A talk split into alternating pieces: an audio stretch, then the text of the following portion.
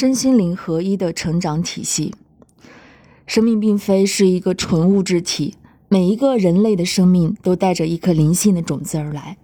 而且伴随着身体慢慢长大。因而，无论作为教育者还是作为父母，都应该懂得关注孩子的成长。除了身体与认知发展以外，更需要关注孩子心理与精神的发展，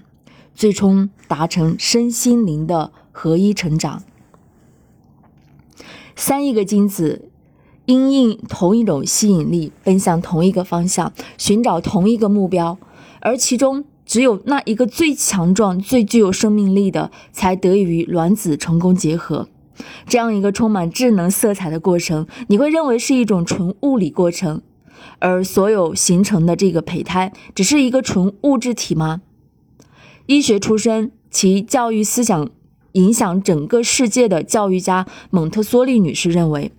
人的生命是肉体与精神的美妙结合体，不能简单的把新生儿看成一个由一些器官和组织混合而成的生命体。相反，在他们诞生的时候，我们可以发现一种神秘伴随着肉体的精神降临到了人间。胎儿的生长发育是从受精开始，之后逐渐分裂出许多细胞，形成各种各种器官，发育成为身体，被称为生理胚胎期。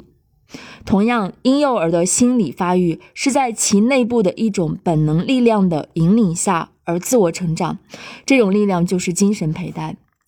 在人智学创造者鲁道夫·史黛纳的教育体系中，除了一般发育心理学提到的生理心理发展之外，他更重视第三元素——精神存体。